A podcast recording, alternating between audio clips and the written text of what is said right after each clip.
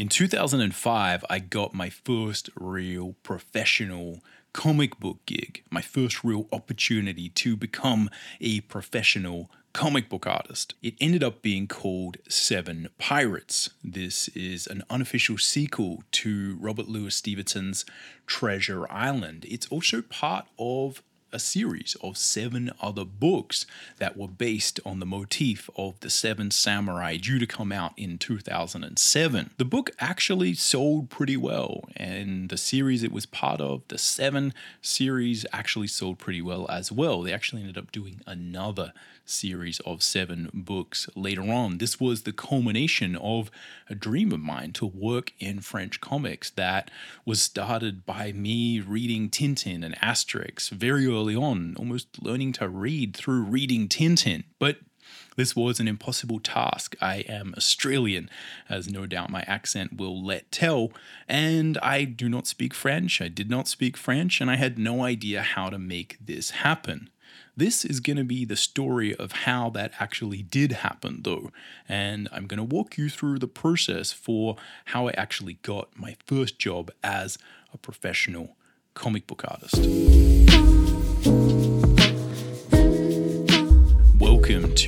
Visual Scholar Podcast. My name is Tim McBurnie. I've been a professional working artist for over 20 years, and on this show, we're all about demystifying the worlds of art creativity, and productivity so that you can get better faster and enjoy your artistic journey. People often ask me this story. People often ask me how I got to work in French comics. As I said, this seemed like an impossible task at the time, almost to the degree to where I didn't really even plan this. I put very little effort into trying to make this happen. It's just one of those kind of magical things. People often ask me, you know, what I had to do. Do I learn French? You know, did I travel over there?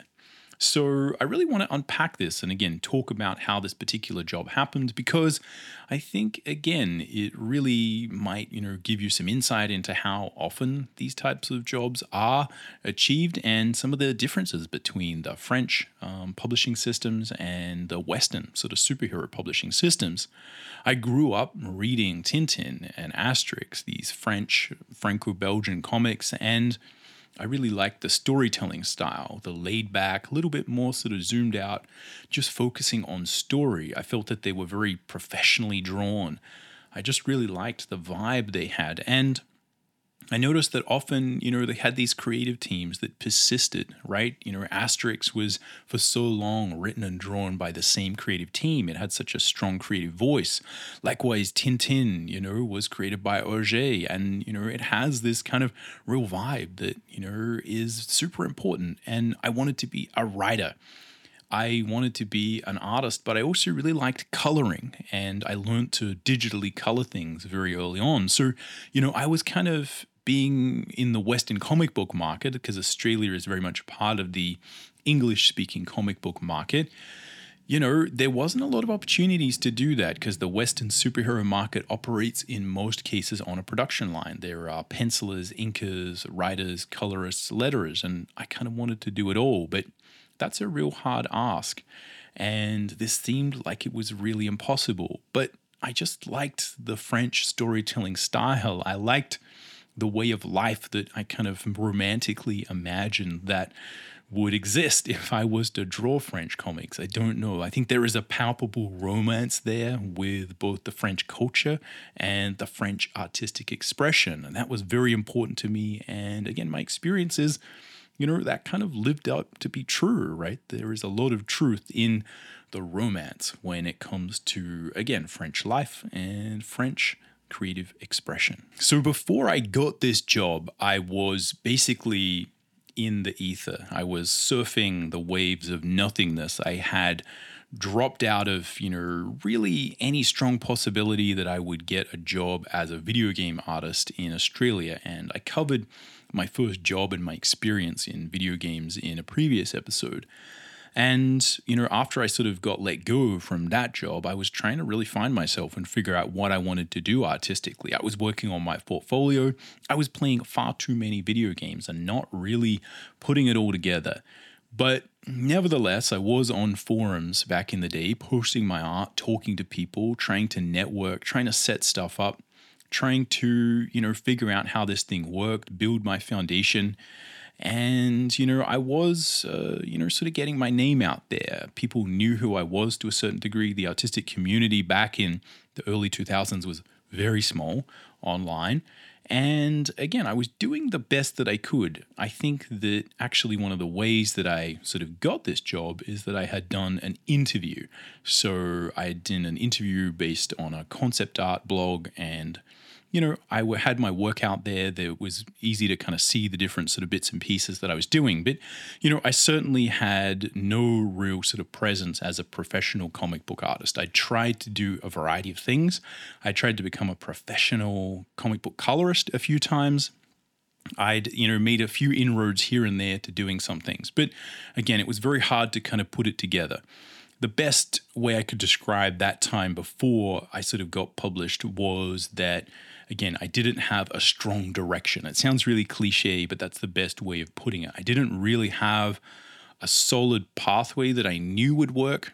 So everything was a little bit aimless. A big part of what I was doing though was getting approached by other, what I would call sort of amateur writers or writers who were just also trying to, you know, get their name out there and, you know, build their craft. And I was working with a variety of people and, you know, over maybe sort of two to three, maybe four years, I was constantly dealing with the potentiality of maybe working on something soon. I was dealing with uh, other writers. We were trying to get pitches together. I was doing pages. But none, none of it was really working out, let's see. I was really struggling with this style concept, which I'm sure everyone can relate to. I was trying to find my style, find what would make me unique. And, you know, it wasn't really always gelling. I worked with some writers who were probably a little bit too amateur, and we never really got to the point where we created something that was a pitch. You know, that was always the goal make a pitch, you know, pitch it to someone, um, pitch it to Image Comics or something similar, try and create some pages and samples. That was kind of the world I was living in. But again, I feel like I was probably in the wrong milieu. And I think this is really important to understand that one of the biggest challenges you have as an artist when you're just starting out is that there's a whole bunch of people around you, and there were, were a whole bunch of people around me, and it was really hard for me to tell which ones were real and which ones were not. There's typically two types of people who are aspiring artists and creatives. There's people who actually want to do it and do it, and there's people who kind of want to talk about doing it.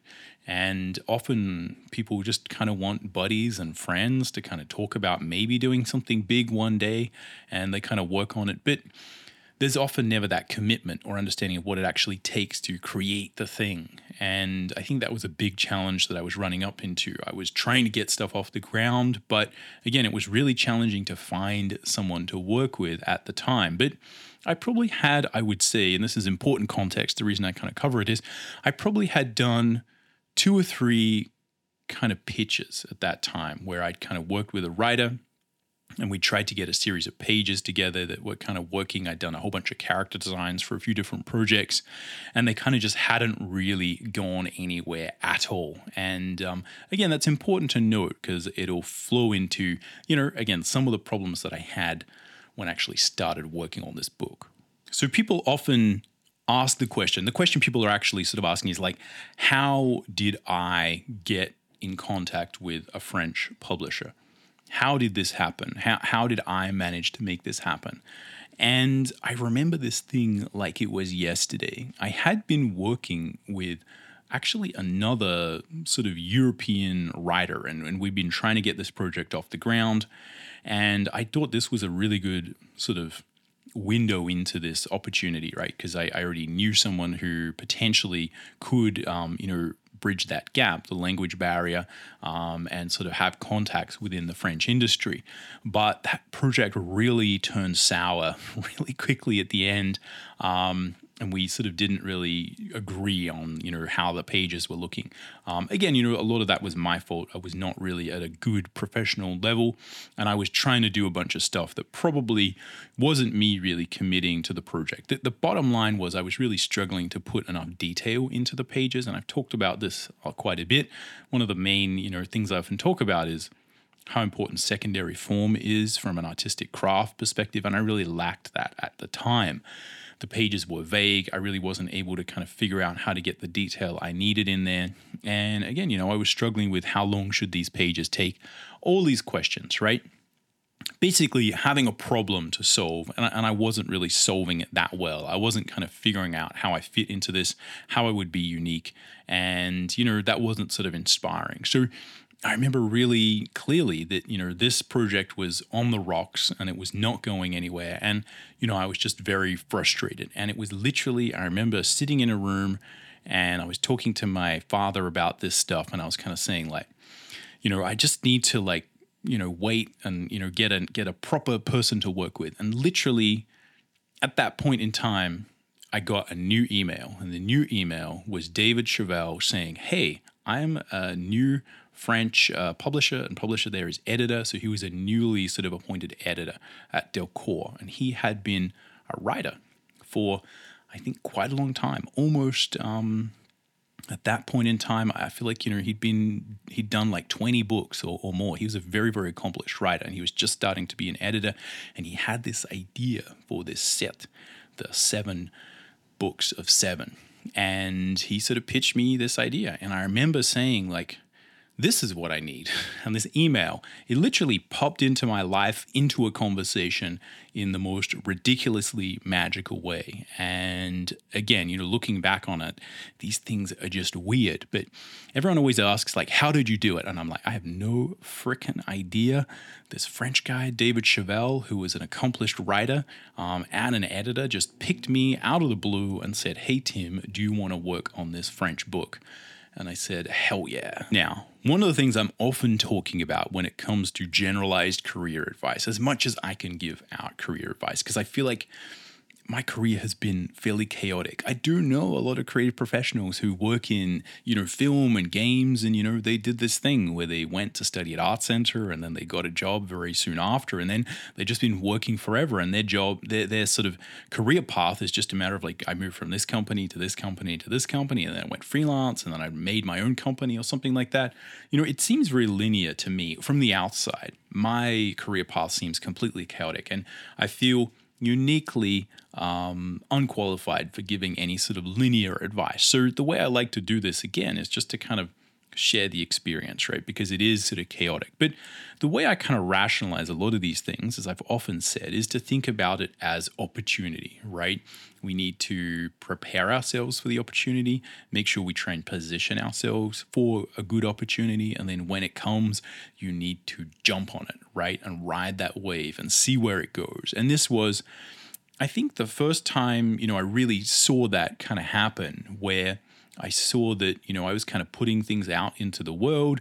I wasn't really in control of this, but nevertheless, you know, this opportunity came my way. And the good thing is that even though I feel like my skills were not really where they should have been, and that's something that, again, I'll sort of dive into in a little bit, I feel like I'd known enough of seeing other emails that come through and other opportunities that come through and working with people where I felt like we weren't actually progressing. As I said, there are people who like to talk about being comic book writers and talk about being comic book artists, and then there are people who actually do it. And there's a distinct difference in the way these people sound, the way the email sounds. And I could kind of, I'd gotten to the point through many failures of being able to see that this email was real, that this was a real opportunity. And that was very exciting. But it was very obvious that this was a real deal and this was a real publisher and this was a really, really good opportunity. And that's why, again, I really put all of my focus and energy into it immediately. As I said, this was a book project that was part of a series, a series of seven other books, all with the motif of the seven samurai these were going to come out in 2007. It was kind of a high concept idea. And because of this, there was a deadline, obviously. It was 2007. And the actual sort of way that I got to create these books was, or my specific book here, was quite unique. There were a variety of other artists, and I think part of the reason that I actually got this job and you know got approached here was that there were other sort of foreign artists as well. Um, you know, sort of Western artists such as uh, Francis Manapul, who you know has a great YouTube channel. I recommend you check out his YouTube channel as well. Um, one of the best sort of filmed, um, you know, YouTube channels I think out there. Just super amazing. And he's someone uh, that I you know was looking up to for a long time as a comic book artist. I remember being on forums with him very, very early on, although we'd never really talked at all. But, um, you know, he was a really, you know, sort of high end artist at that time. And I remember he was doing one of these books. Uh, Sean Phillips, um, I think, did the Seven Psychos. Um, sort of book. And again, we're all sort of working on this project, right? And just to explain the concept, it was about sort of taking different genres. So there was, you know, seven psychopaths, there was seven warriors, there was a fantasy one, um, you know, there was sort of a yakuza, sort of, you know, crime one, and again, different genres, but using the um, sort of filmic uh, story motif and, and, and formula from the Seven Samurai that you know you can see easily transplanted into the Magnificent Seven, etc. This is where you have a group of people sort of joining together to complete some impossible task. And it's often like a caper. So, you know, in the Seven Samurai, it's the seven samurai who are sort of hired to protect a village, right? And, you know, it doesn't necessarily go so well in the end for everyone. And that's kind of part of the story. So it was kind of a high concept idea. And I was doing a pirate book. Now, I think part of the reason I got this job was not just because I was like also someone who was going to add variety to, you know, the different projects and different looks, but because I'd had both a few interviews that had been published on blogs where I'd kind of said, "Hey, I'm working on comics. I like French comics." And I'd kind of expressed that and made that clear. And I think that another artist that the editor David Chauvel had been working with, I think was Enrique Fernandez, who was another amazing, amazing talent. He had done an interview, I think, on a similar blog. So there was obviously places that people who are looking for talent would go and, you know, sort of search out. And I think I just kind of happened to fall within that net. And I had quite a bit of pirate art at the time where I'd kind of shown me drawing pirates. But the thing is, Seven Pirates is an unofficial sequel to Treasure Island. So it uses the same characters that are there, like uh, Jim Hawkins. And, you know, it, it really is kind of a bit more of like a powdered wig story than a pirate story. So, you know, pirate stories are often set, you know, in the golden age of piracy, um, which I think is kind of, uh, I forget exactly the time, but it's kind of, you know, late 1700s. Um, and, you know, this is the age of sail. It's a very particular time. And sure, there are pirates, right, which is the motif I was interested in, which is, you know, people jumping around on ships fighting each other with swords. But most of the actual stories um, are about you know, people talking and people who are talking or wearing these powdered wigs and, you know, these kind of sitting in very boring English taverns. And I think that was like a visual aesthetic that was a bit of a challenge to kind of really get my head around. So I, I, knew I could kind of do the swashbuckling pirate. I didn't know whether I could do the backdrop to that, which I think we really needed to do because that was the majority of the book was people talking in, you know, old English buildings. Um, with powdered wigs on. And, you know, it was tricky to really make that work. So that was like the first thing. That was the first real hurdle is kind of trying to take the brief of what this book was and really fit it to my style. And as I said, that wasn't necessarily smooth sailing. As I said, I really struggled to put my skill onto the page, and it's worth mentioning these things because there's a number of different aspects to how I felt I really struggled to do well on these initial page tests. So I was kind of given a test page, and I was given five days to do it because that's how long we kind of need to create work in order to be viable in the French comic book industry. You kind of need to create 46 pages a year. That was kind of the schedule for this. Again, it had a deadline. And, you know, I knew I needed to create a really good page within that time. Now, the writer on this book is Pascal Bertho, who had written a few books previously. And he was, you know, again, an accomplished writer but you know very much working within the french uh, sort of genre the number of panels per page were you know quite high. And one of the things i really struggled with was just the size the size and scale of the pages that i was working with figuring out how to actually physically draw them scan them in get them colored. I think there were a lot of challenges there. A lot of what i'd heard the you know sort of older french artists would do is they'd be drawing on really big pages and um, you know often to the point where they kind of cut it in half so that it would actually fit on the drawing board there are a lot of really physical practical things here another wrinkle to this is that i was given a storyboard to work from that was a good interpretation to show me look this is how a french style would interpret the story. Um, so I was given the script and a storyboard by a really sort of talented artist, Jerome Lereculey, who had previously worked with David Chauvel, who was the editor. So these guys are a creative team. They've been working together for ages. They obviously know each other. And I think David just basically said, like, look, can you do some storyboards for this? Because this artist, Tim McBurnie, is probably not going to know what he's doing, right? He's going to be lost. So this was like a way, again, to kind of hedge the bets and get my style to kind of fit the French narrative, let's say, because again, there's a lot of stylistic things there. And also, that kind of set the scale of the characters, the size of these things. And this whole process kind of really threw me for a loop. I think it was very much needed because my ability to storyboard some of these things, I, I could sense that that's not what they wanted. And I could sense that when I was trying to storyboard it, that was kind of going to make us waste a lot of time because what they wanted to do was to sort of say, hey, look, can I produce a page that has the right feel? And to, that would be used to basically get the contract signed.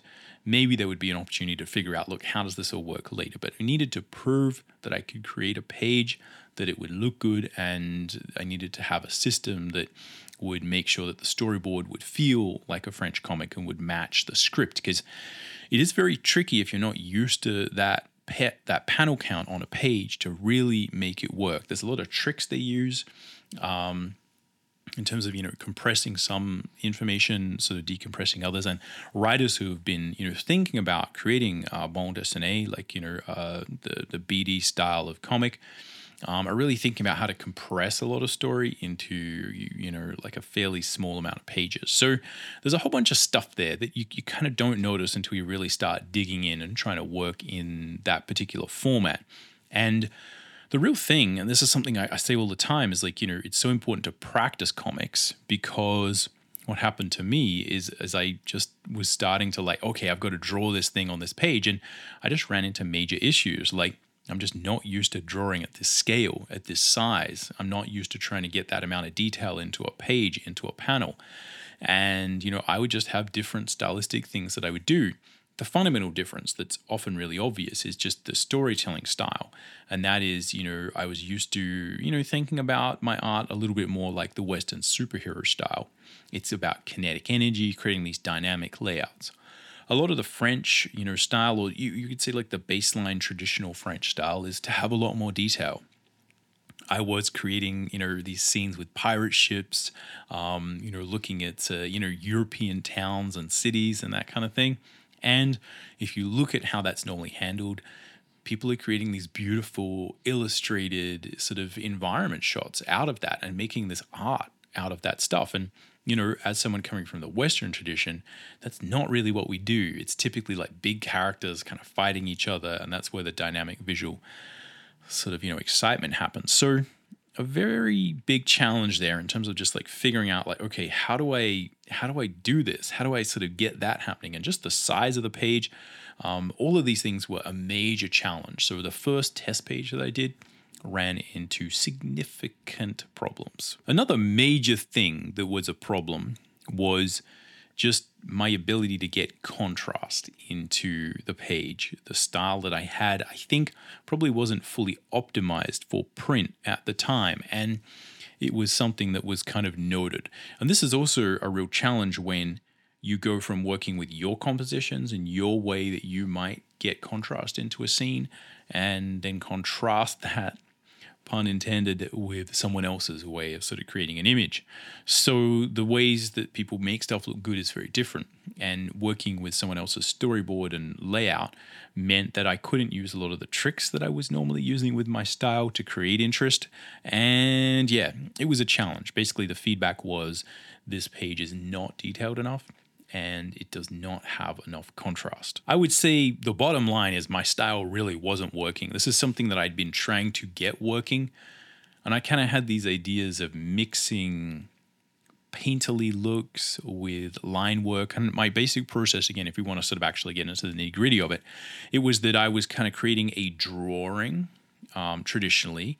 And what I was doing is sort of scanning that in, and it was a little bit sketchy. And what I did is I was actually using Corel Painter at the time, I think, if uh, if I'm not mistaken, and I would sort of create a painterly kind of color pass on that that was a little bit sort of toned down and I was really trying to get like a lot of looseness with those brush strokes, make it sort of expressive. Again, I didn't really have the foundation to be able to do this properly now that I look back at it, but that's kind of what I was doing. And then what I do is like once that base was there, I'd sort of actually add lines over the top, almost do my inking pass over the top of these baseline colors, and then I'd be picking out highlights. And I had this kind of plan for how it was all going to work, and it just didn't work. That's the problem. It just was a complete, like a little bit of a fail. Um, I wasn't able to really get it working and properly convince people with these initial pages. And again, if you look at the, you know, I might actually do a, follow up on the Drawing Codex channel where I kind of show some of these things because it makes it a little bit more easy to understand. But the, the bottom line is the style I kind of had imagined just kind of wasn't working. And so I had to think fast. But this process of getting from okay yes like let's go do this to you have a signed contract you are actually doing this book it's due on this date um, that took like quite a few months and many, many test pages. Problem here, as I'm always talking about, is that I had wanted to draw comics. I had played around. I had put my toe in the water. I'd done a lot of stuff, but I hadn't really put all the pieces together enough and really proven to myself that I could get a nice detailed page out the other end. So all the pieces were kind of there, but when it came to that opportunity, and this is where easily this opportunity could have been lost if it wasn't for people, you know, kind of being on my side and really sort of working with me through this. But, you know, I wasn't really able to put it all together. And I think this is such a dangerous point, And it's why I'm always recommending people no, no, if you want to draw comics, if you want to do something, go do it. Because that me that way when you get the opportunity, you'll be able to prove that you can do it and it'll actually kind of work out. And I think that's it's actually problems I've had even recently trying to get sort of comic book projects off the ground where, again, you know, I have an idea for how I want it to go, but, you know, the art style and the thing that people are wanting is just a little bit different to what I'm actually imagining. And because I haven't done a whole book and I can't prove, like, hey, no, no, this idea I've got is going to work, and I haven't worked out the kinks myself in that style, in that process, which often, look, it doesn't take that long, but it does take a while. That uh yeah you know i just didn't really have it there. So again this was a really sort of touch and go point in time. I had to do i think four or five different test pages at the time and you know the first one was kind of okay the second one was like oh it's like good but it's not actually better and then i did another one and it like uh, still wasn't that good and I think it was um, then I finally did one that was kind of a pirate page. It actually had pirates in it. And I think that's where they kind of saw that, like, okay, maybe the sort of powdered wig side of this story is maybe not going to be the best, but at least I could kind of handle the swashbuckling buckling side. And I think in that um, particular image, the painterly style I had, which by the end of the book, if you look, I completely abandoned. Um, but the painterly style was kind of working on those pages. And I think eventually um, they just kind of gave it to me, right? Um, everyone kind of signed on to make it work. And uh, eventually, you know, I did get the contract. And this is where I really think it's important to you know note some of the differences that I've experienced anyway. And again just looking from the outside working with a lot of these sort of French editors and publishers you know I was working with David Chauvel and he is a writer who's worked for a long time. And you know he's someone who would have come up and known a lot of these process things. His advice and you know his tutoring was invaluable. You know he knew a lot about the process of creating comics on a very granular level. Like his feedback was super practical always on point and he had a real feeling for the artistic journey that I think is so valuable. And I think it really speaks to the way that the French publishing system, especially with comics, works, or at least worked for me at that time, where you really had, you know, there like an editor slash publisher um, who was looking for talent, and not just looking for talent, but kind of keen to engage with new talent and keen to kind of show them how it was done. That was kind of part of the process. And I guess the the goal there, if I'm to sort of you know assume, is that you know the idea is that that builds a strong relationship, and you know finding that talent, developing that talent. You know if that if those if a few of those people go on to become big names, then again you've built those relationships because it's very easy in the French market for artists and creators to swap between publishers because there's so many different publishers and they're all competing. So it means that kind of, you know, the personal relationships are actually really important. But I do think that it's very interesting to me to see the difference there, where it really does feel like in the Western superhero market or, you know, the Western independent market, it's very much on the shoulders of the sort of people creating it to go seek stuff out, right?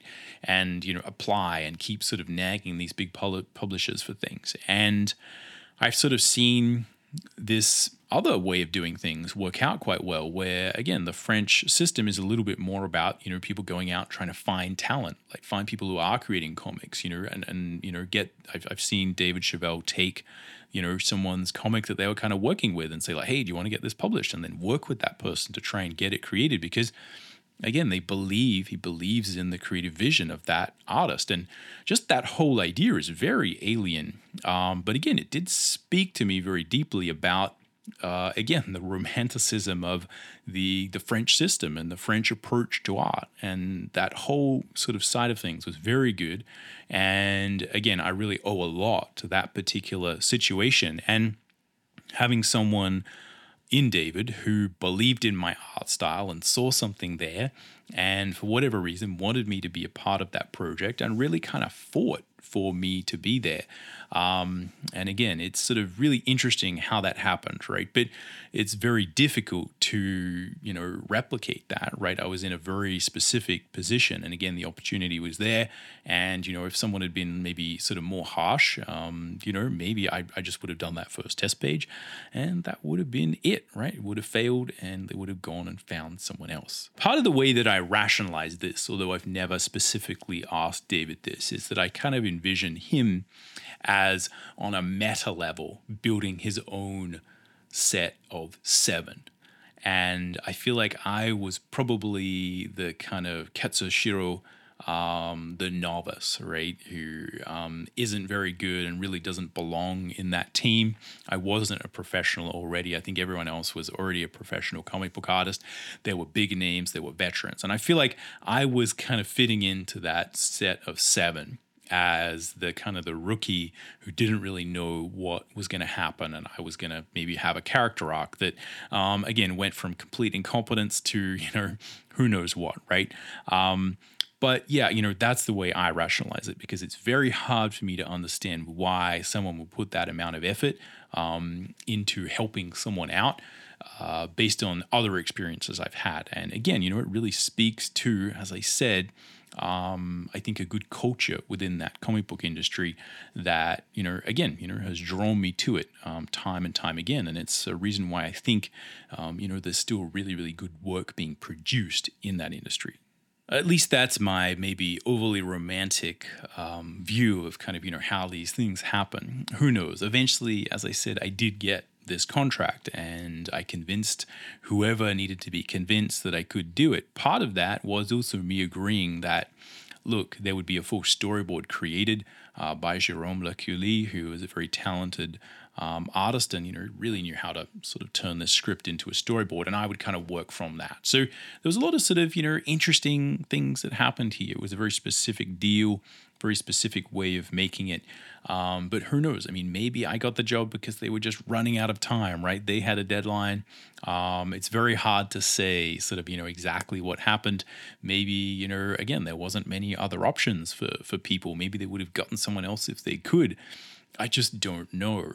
Um, but either way, in the end, it kind of all worked out all right. And the book came out in 2007, maybe not exactly on time, but kind of close to being on time. And I flew to France in 2007 and lived a dream that, quite frankly, I had had for a long time to be a professional comic book artist, especially a French, Franco-Belgian comic book artist, and to you know fly to France and live the romantic Parisian lifestyle and do the dédicace and do all those things. And you know, in most cases, it kind of actually lived up to that dream. It was pretty good. It was quite really inspiring and, and super exciting for me to do that at the time. And, you know, I think the book has actually gone on to sell quite well, relatively speaking. And I think it cemented David's position as a new sort of editor slash publisher, someone who could have this high concept idea and, you know, take it to, you know, its conclusion.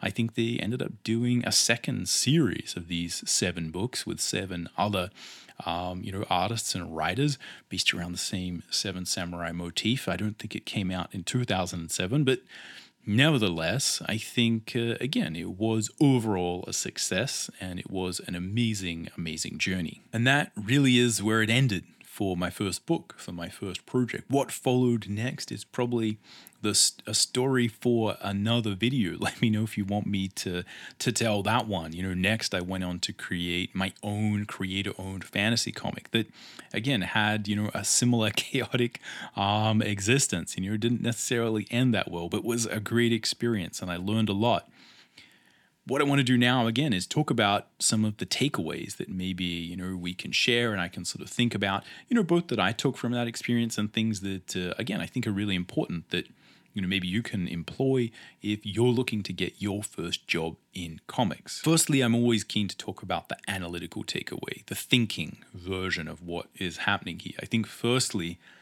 it's just important to appreciate that comics are hard. Doing these things is a massive challenge, and you know, getting the job was just half the battle it's a matter of putting together a, a, huge variety of different skills. There's style, there's expression, there's storytelling, there's a lot of craft.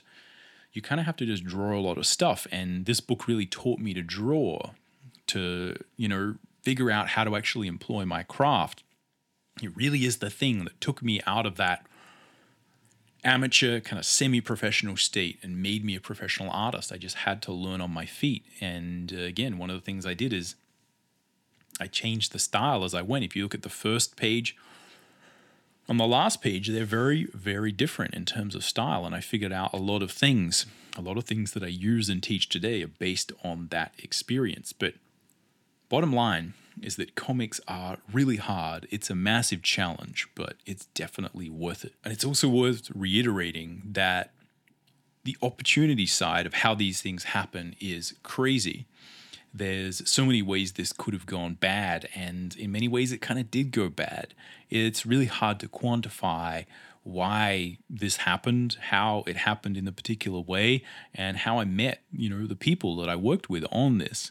And you know, it's um, you know crazy to think what my life would have been like if I didn't have that opportunity, because the entire French sort of ethos to publishing and creating um, is very interesting, and especially um, David Chauvel. I'm a very I'm a huge fan of his kind of like general sort of uh, commitment to the artistic vision and and you know the reality of that. I think one of the best things about working in comics is that everyone who is working in there is super passionate about comics and they either love comics or they've made comics.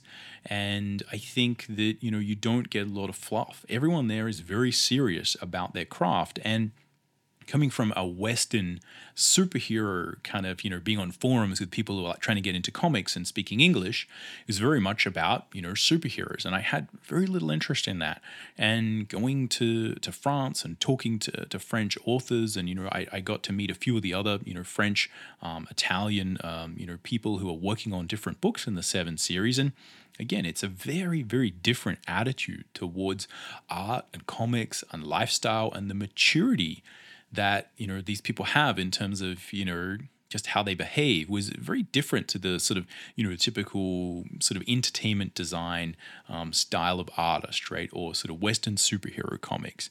People are writing comics about real things. Um, you know i always say you know you can have any kind of genre you want in a french comic book and it's appreciated when I talk about the fact that I'm a comic book artist here in Australia, it's kind of like a dirty little secret, right?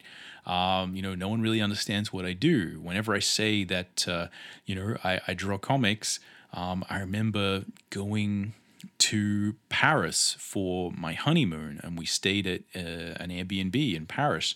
And the lady who owned the Airbnb, I think, was like an editor at a magazine or something.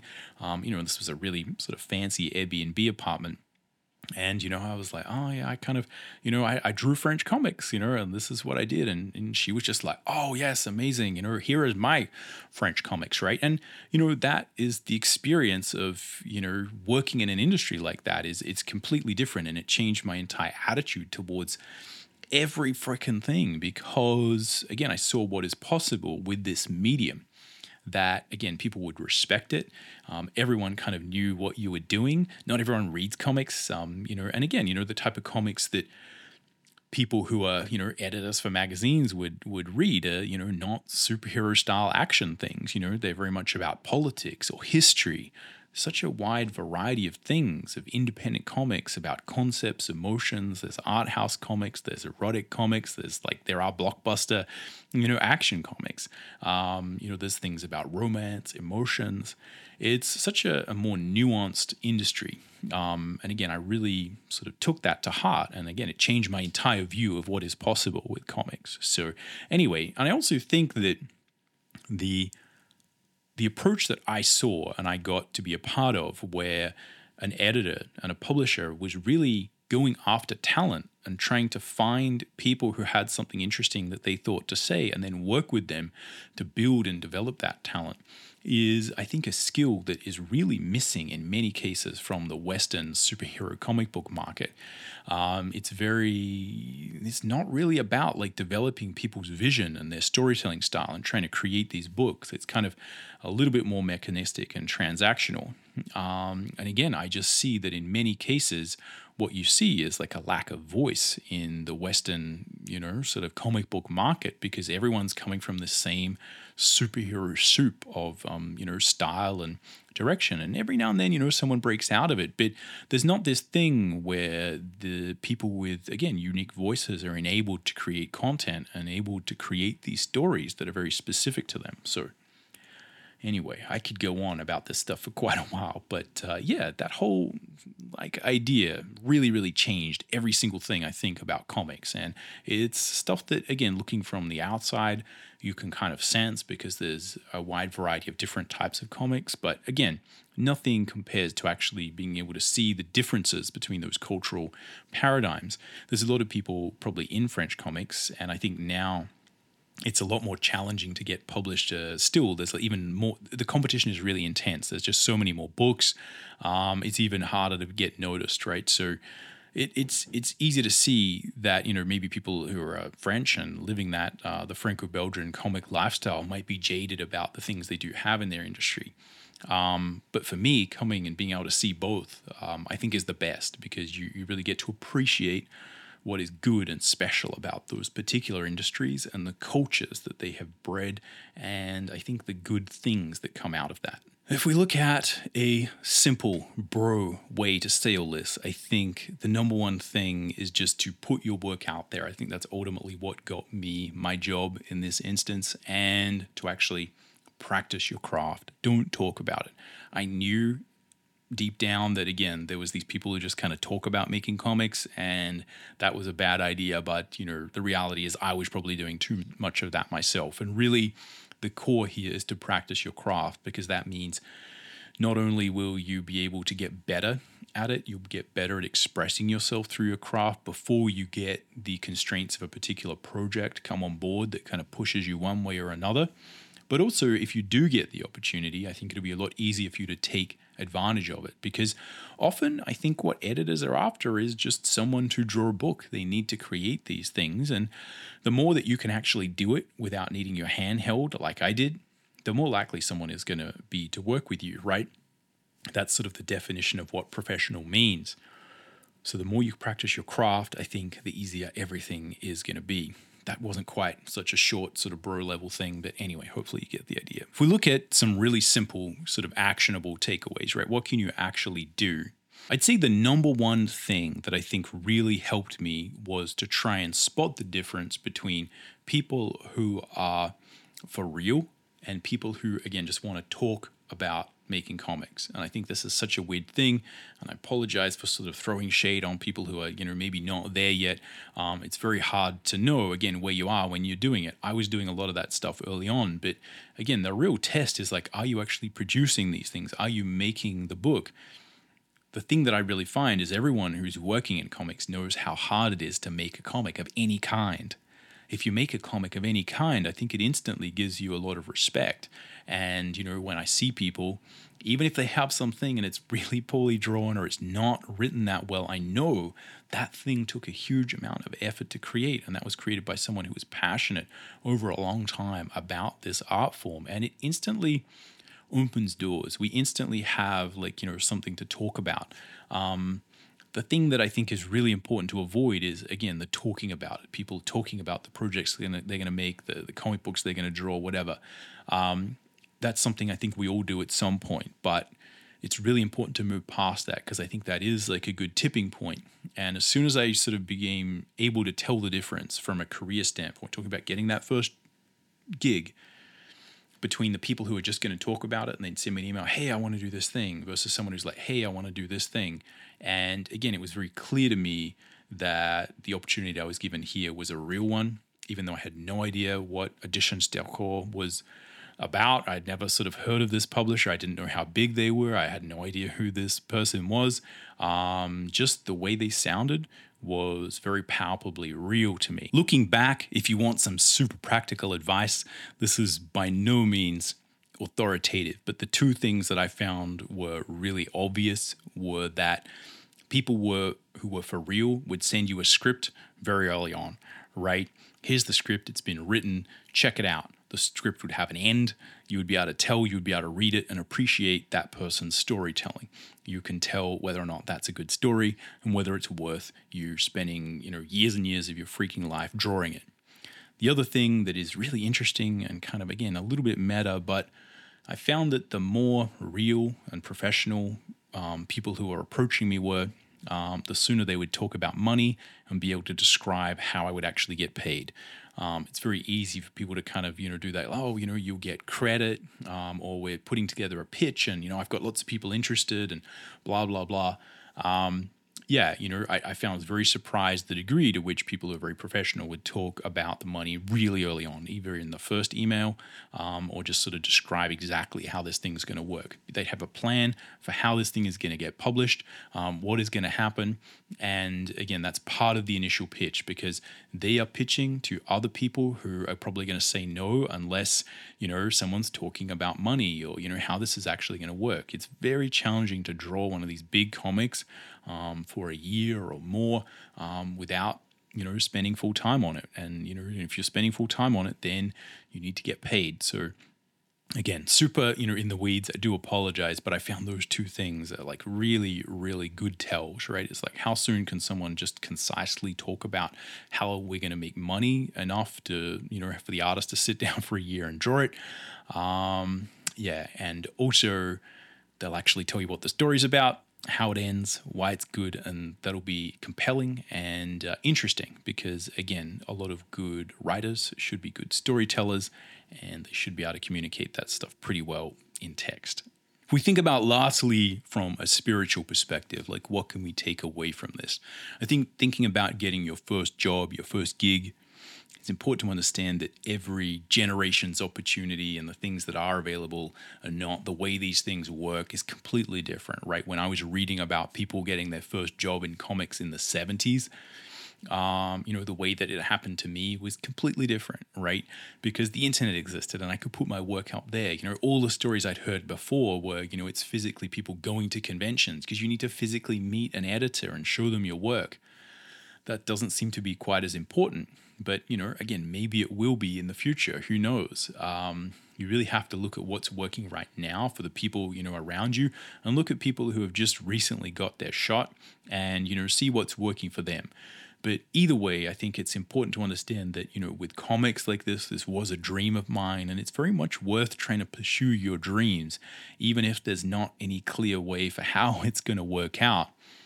I've worked on a huge number of projects and things, a huge variety of things, uh, comic books, games, um, concept art for you know feature animation, TV animation, um, film, all sorts of stuff. And even though the amount of money I got paid for doing the Seven Pirates book was kind of like not that get great compared to a lot of the other things, I can still look at this book. And again, I've created other books after this that probably the art is better.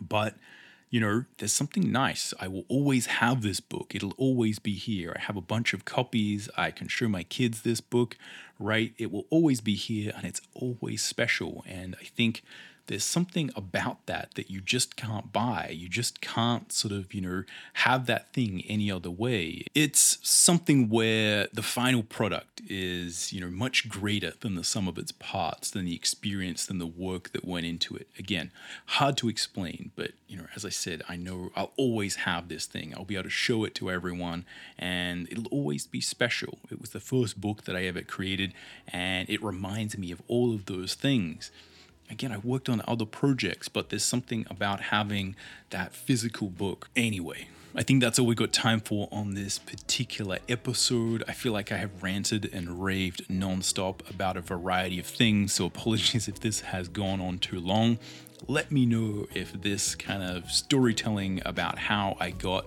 you know, these sort of particular projects off the ground helps you in some way. Again, you know, I feel like for a lot of people who are struggling with these issues, it might be good to kind of hear all these details and really kind of have this stuff hashed out. So that's my hope anyway. But let me know what you think in the comments down below or send me an email if you're listening on podcast platforms. And other than that, I'll catch you around on the next one.